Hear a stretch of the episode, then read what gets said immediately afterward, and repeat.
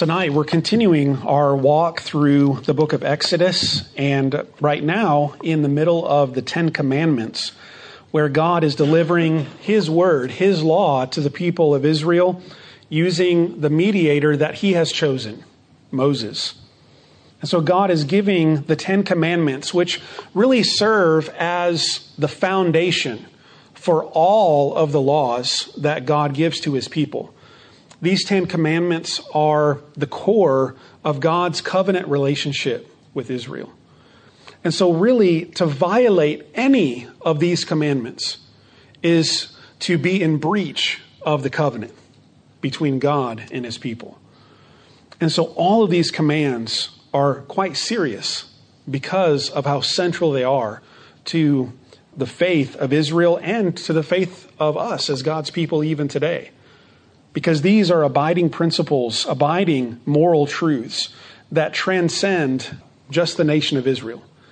They, they apply to all of God's people for all, all of time. Tonight, we're looking at the seventh commandment in Exodus 20 and verse 14, which says, You shall not commit adultery. Let's bow before the Lord together. Our Father in heaven, we thank you that we have this opportunity tonight to look to your word, to humble ourselves before it, and to learn the truths that are contained in it. Lord, help us to understand what this commandment is all about, why you've given it, why it's so important for us as a people, for our relationship with you and our relationships with one another. God, I pray that you would help us to apply these truths to our hearts and lives. In Jesus' name. Amen. As I was thinking about this message tonight, the thought struck me that at the end of the Ten Commandments, and really starting with the commandments that turn more toward our relationship with other people. So the first several commands deal more directly with our relationship with God the, the latter part of the Ten Commandments deal more directly with our relationship with other people, even though they're intertwined, aren't they? So they're all about our relationship with God. They're all about our relationship with other people. But some of the commands are more directly related to either God or to people. And I was thinking about some of these commandments. You shall not murder. Well, there's pretty wide agreement, isn't there, in many, many cultures that murder is wrong. I mean, in spite of all of the, the wrongs and, and all of the evils that is happening to our culture today in America, there's still pretty much an agreement that murder is wrong, isn't there? I, I was thinking about the commandment after the one that we're looking at tonight uh, you shall not steal. Well, we as a society, we still have pretty strong sentiments about our possessions, don't we? And, and about how wrong it would be to, to steal, to take away other people's property. So we have laws on the books about not murdering, about doing violence to other people. We have laws on the books about not stealing. We have laws on the books about not perjuring yourself in a court of, court of law. Ninth commandment, bearing false witness against your neighbor. So our society sees the value of these moral principles. To not perjure yourself, to not lie, bear false witness against someone, and, and lead to their false conviction. To not steal, take from other people's property, to not do violence to your neighbor. So we, we have a general agreement about the morality of those things. And right in the middle of them is this command to not commit adultery. And our society pretty much has said, eh. Right? It doesn't matter. It's not all that big a deal. But you see it celebrated everywhere. I mean, now they're making whole TV series and movies just about that. And for a long time now, a couple generations, three, four generations, early in the 20th century, pretty much our culture said we don't need these moral principles of sexuality anymore. And we can just make it up as we go along. And then we wonder why our society is falling apart as it is. There's a reason why God gave this commandment. And it's not just about sexuality. This commandment, at the core of it, is really about the cohesion of society. It's really about creating a society that can sustain itself, a society that can endure. Because if you bring destruction into the marriage relationship, then what happens then to the family surrounding that marriage relationship? You bring destruction into that whole family, don't you? And, and when that destruction happens in multiple families and that destruction starts to spread in many, many families around a culture, what happens to the society as a whole? It starts to break down, it starts to crumble. And we're seeing the results of that right now.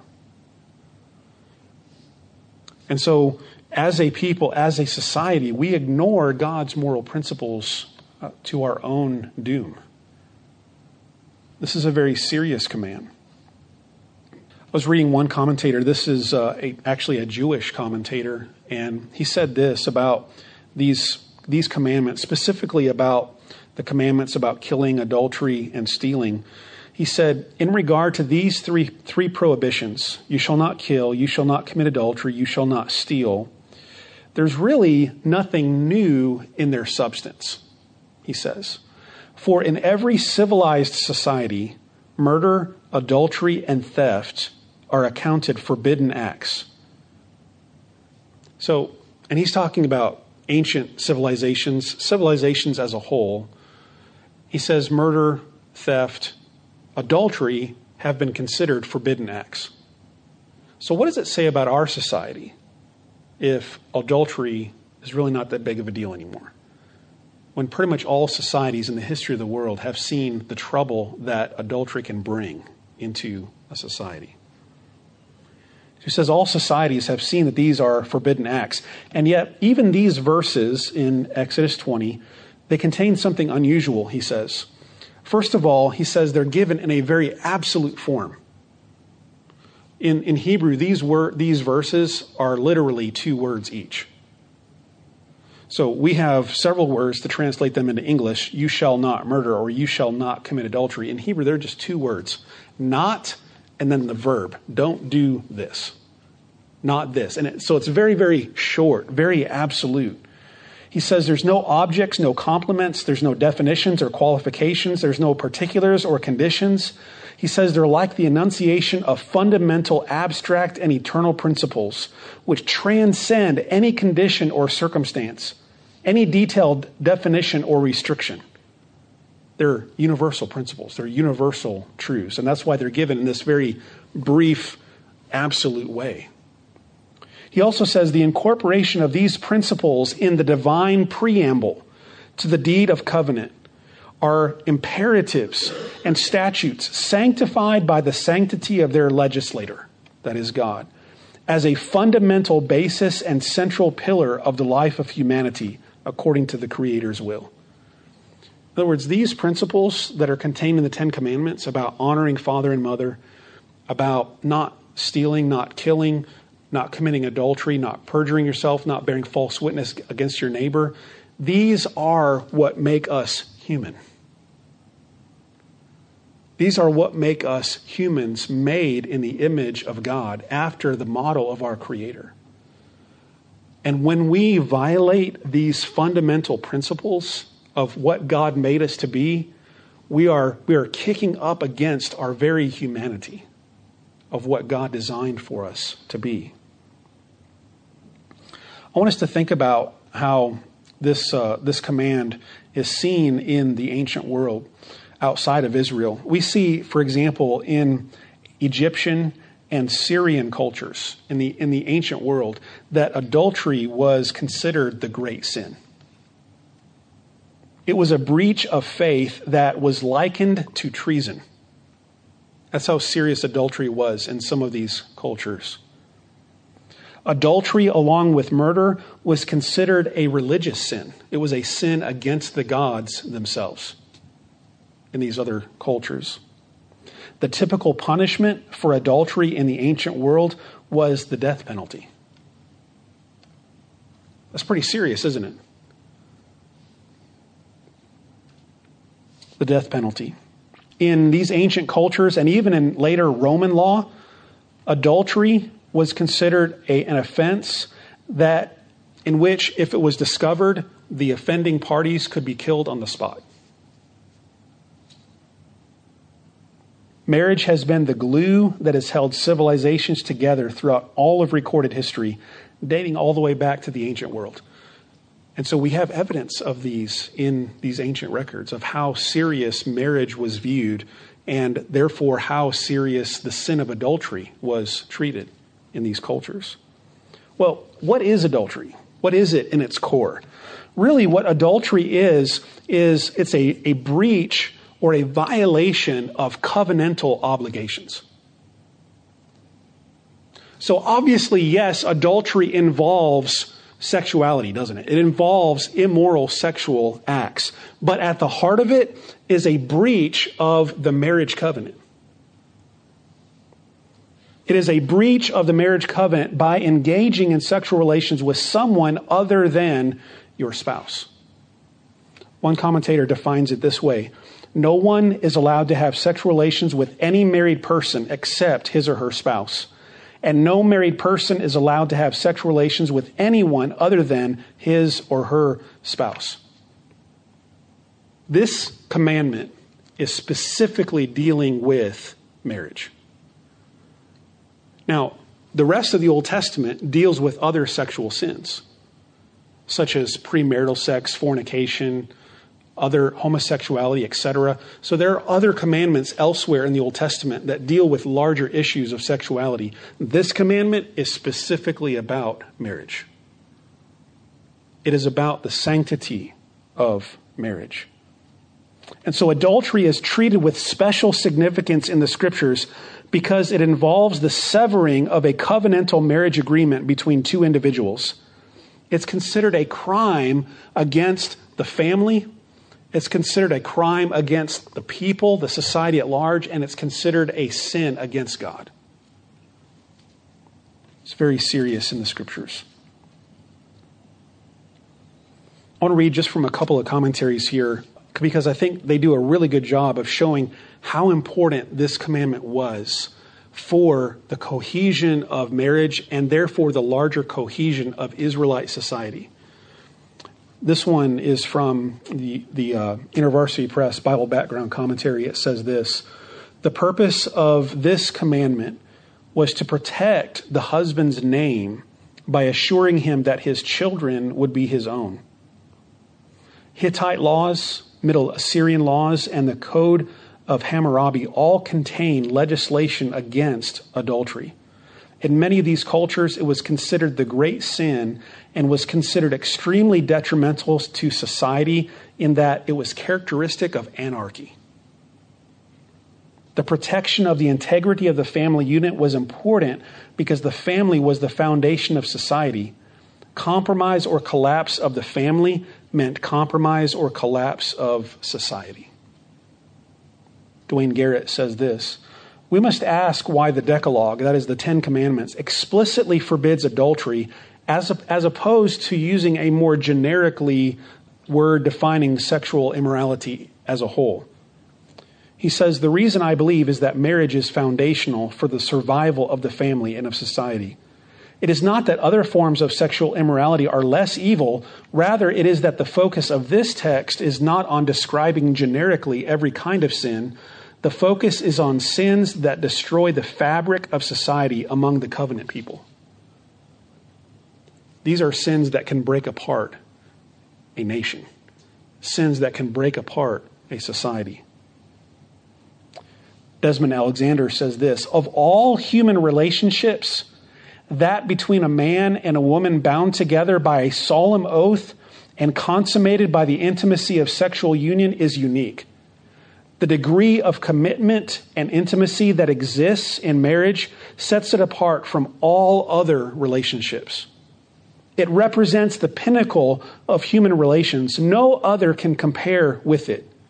So with good reason Genesis 2:24 speaks of a married couple being one flesh. In this context, sexual union ought to be a sign of both love and faithfulness.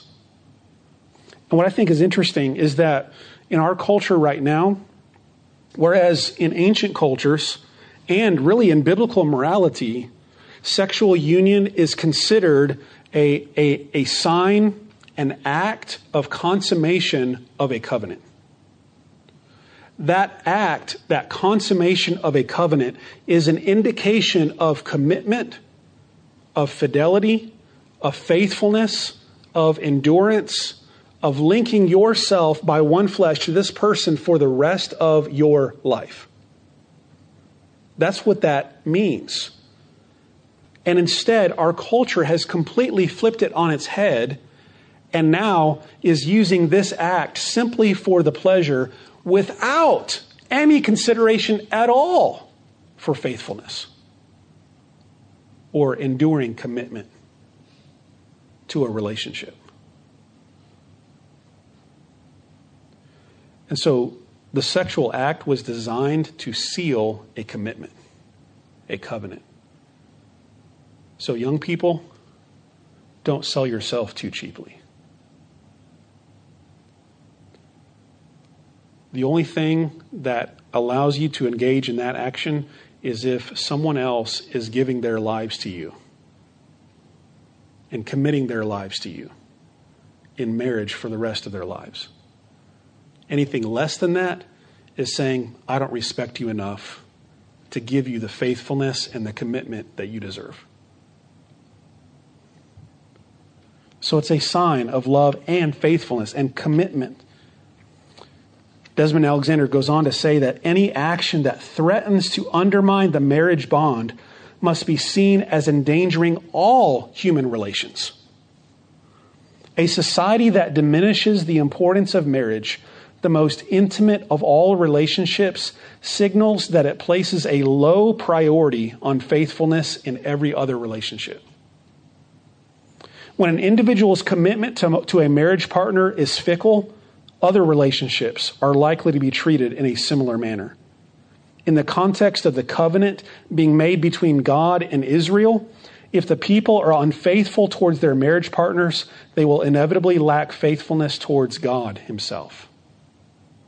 And this is why in the scriptures the language of adultery is used in the prophets to describe Israel's unfaithfulness to their God in idolatry and in other violations of the covenant.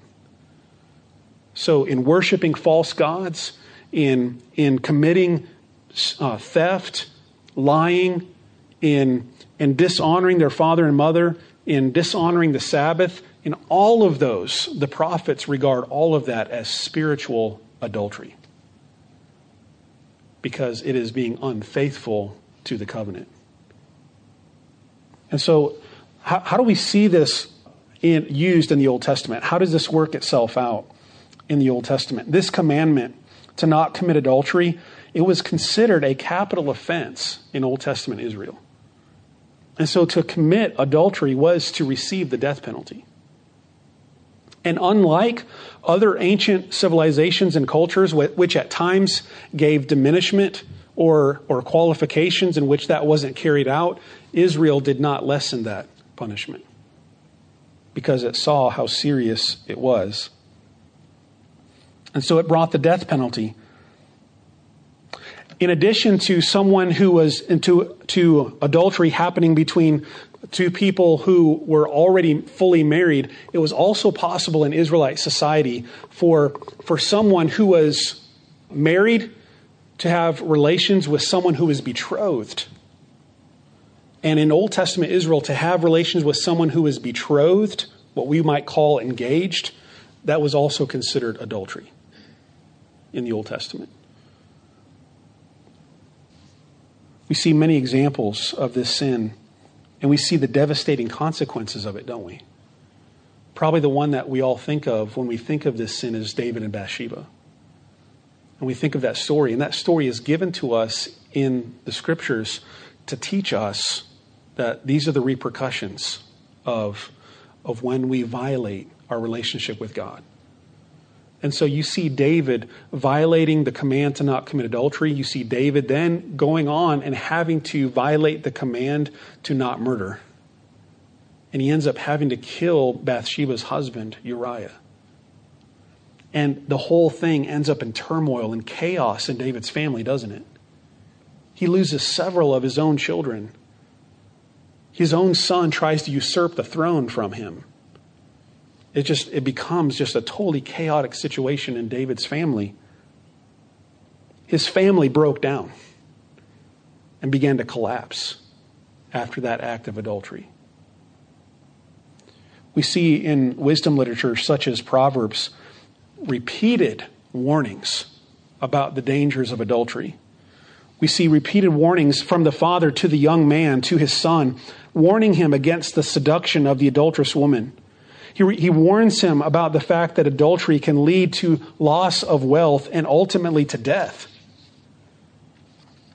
He warns his young son that the offended husband will never be appeased, and the blight, the mark attached to his name, his reputation, will never go away.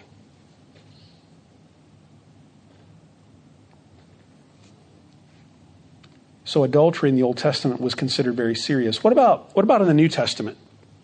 We transition now to the New Testament. How do we understand this commandment in our relationship with Christ now? How do we obey this command? And I would say, largely speaking, there is no change. There is no change. Other than this, we don't live in a nation of Israel per se that has the attached penalties that go along with the law. And so we do not face a capital punishment if we commit this, this uh, breaking this law today, but we're still sinning against God, aren't we? This is still the same serious sin that it was in Old Testament Israel, even if it doesn't carry the same civil penalty that it did in Old Testament Israel. And so this command is repeated many times in the New Testament. We see it in Romans 13, verse 9, in James 2, verse 11. In 1 Corinthians 6, 9, and 10, adultery is listed as in a list of sins that are a part of the Christian's previous way of life. Paul lists several sins, and among them is ad- ad- adultery, and he says, and this is what some of you were, past tense.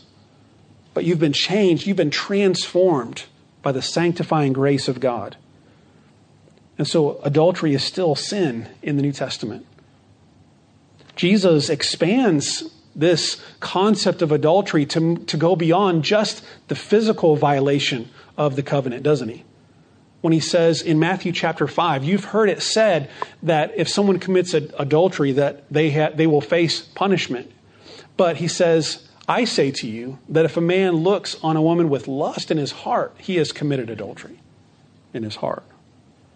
And so Jesus expands this to include not just the physical act, but the mental as well.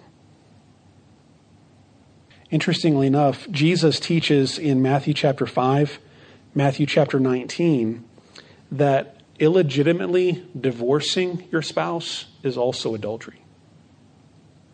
In Matthew 5, 31 and 32, Matthew 19, 1 to 9, Jesus says that except it be for the cause of fornication, except it be for unfaithfulness. If someone divorces, then they are committing adultery. Which means an illegitimate divorce is considered adultery. And just like in the Old Testament, adultery in the New Testament is also used as a metaphor for spiritual unfaithfulness. In James 4, verse 4, we see James saying, You adulterers and adulteresses Repent. Break out of your worldliness. So James uses it in that metaphorical sense as well. And so in the Old Testament, we see that adultery is a violation of its most important relationship, most important human relationship. It is a break of the covenant between man and wife. It is the destruction of a family. And that destruction of a family results in the erosion of the foundation of a society. Adultery is a demonstration of a lack of faithfulness to one's commitments, to the well being of his or her closest human relationship. Unfaithfulness in the closest of relationships destroys faithfulness and integrity in all relationships. most importantly, it's a sin against a holy God, isn't it? It's a sin against God Himself and a violation of His holiness. And so it should not be named among God's people. Adultery is not a fruit of the Spirit, it's a fruit of the flesh, a work of the flesh. And so, what we need to do as God's people is we need to shine a light in our culture on this issue. And one of the best ways for us to preach biblical morality on this issue right now is to live it. To live it. All around us, marriage is falling apart, isn't it? I mean, you can go back several generations and you start to see the destruction of marriage through a lessening of cultural values on extramarital sexual relations. We see the destruction of the family in that the courts eventually decided they were going to throw out uh, at fault divorce. And so now to get a divorce, you don't have to prove fault. You don't have to prove infidelity. You don't have to prove adultery, unfaithfulness. You can just pay the fee, go to the court, and get a divorce that's undermining the very foundation that this commandment is meant to protect the marriage, the family, society. We see all around us marriage being attacked. And one of the ways that currently, in the last just a couple of years, that it is under attack is in the changing of the definition of marriage itself. In which, for all of history, Going back to the very beginning in the Garden of Eden, marriage is defined as a relationship between one man and one woman joined together as one flesh for life. And now our culture has just decided we're going to redefine that. We're going to redefine that to include whatever gender, whatever you want to call it. It's if you love somebody, it's marriage. And that's not what the Bible teaches. And so by redefining marriage and by, by opening it up to, to those that for whom it was not originally intended, it is undercutting the very foundation of marriage and the family and of society. The reason why this commandment was given. And so I would say this any action, any thought, any, any desire that undercuts the faithfulness of the marriage covenant is a violation of this command. And so may we guard it, not only with our actions, but with our thoughts, with our values. And our culture needs to see what a biblical marriage looks like. And so it, it's one thing for us as Christians to say, that's wrong. Homosexuality is wrong. Homosexual marriage is wrong. That's one thing for us to say that, but then they, they don't really pay that much attention when in the church at large, divorce and unfaithfulness is rampant. And so the, the culture at large says, What are you talking to me about the sanctity of marriage about when here you are over here not valuing it at all? And they have a legitimate point. Not saying this is okay, but we also need to uphold everything that the Bible teaches about biblical morality on sexuality. And so we need to be good examples of faithfulness, of fidelity, of sexual purity, of upholding marriage, of strengthening families, because strong marriages, strong families results in a strong society. Failing marriages, broken families results in a crumbling society. And we see it happening around us. And so may we not only express our views and preach our words, but let's also live our lives and be the salt and the light to the world that shows them this is how God designed for it to be. Now, obviously, we're not perfect. And, and we're, we're not going to be perfect in this example. We're going to fail. And for that, we have a perfect Savior. But as much as God gives us the ability and the grace, let's hold forth the light, that others may see our good works and glorify our Father in heaven. That's what Jesus taught us in Matthew 5 16. And so may we be that light to our society and strengthen our families within our church within our community, and perhaps that will have a ripple effect beyond the borders of our church and community. Let's pray together. Our Father God, we thank you, Lord, that you are a God of truth, of holiness, of faithfulness, of purity. And that in you and in your Son, the Lord Jesus Christ, and in your Holy Spirit, we have the perfect model of faithfulness, of covenant commitment, of enduring love. So, Father, may we learn from you. May your Spirit abide within us and teach us how to be faithful and how to love. So, God, help us to obey this command. Not as a burdensome restriction, but out of a desire to love you and enjoy to live the way that you've designed for us to live.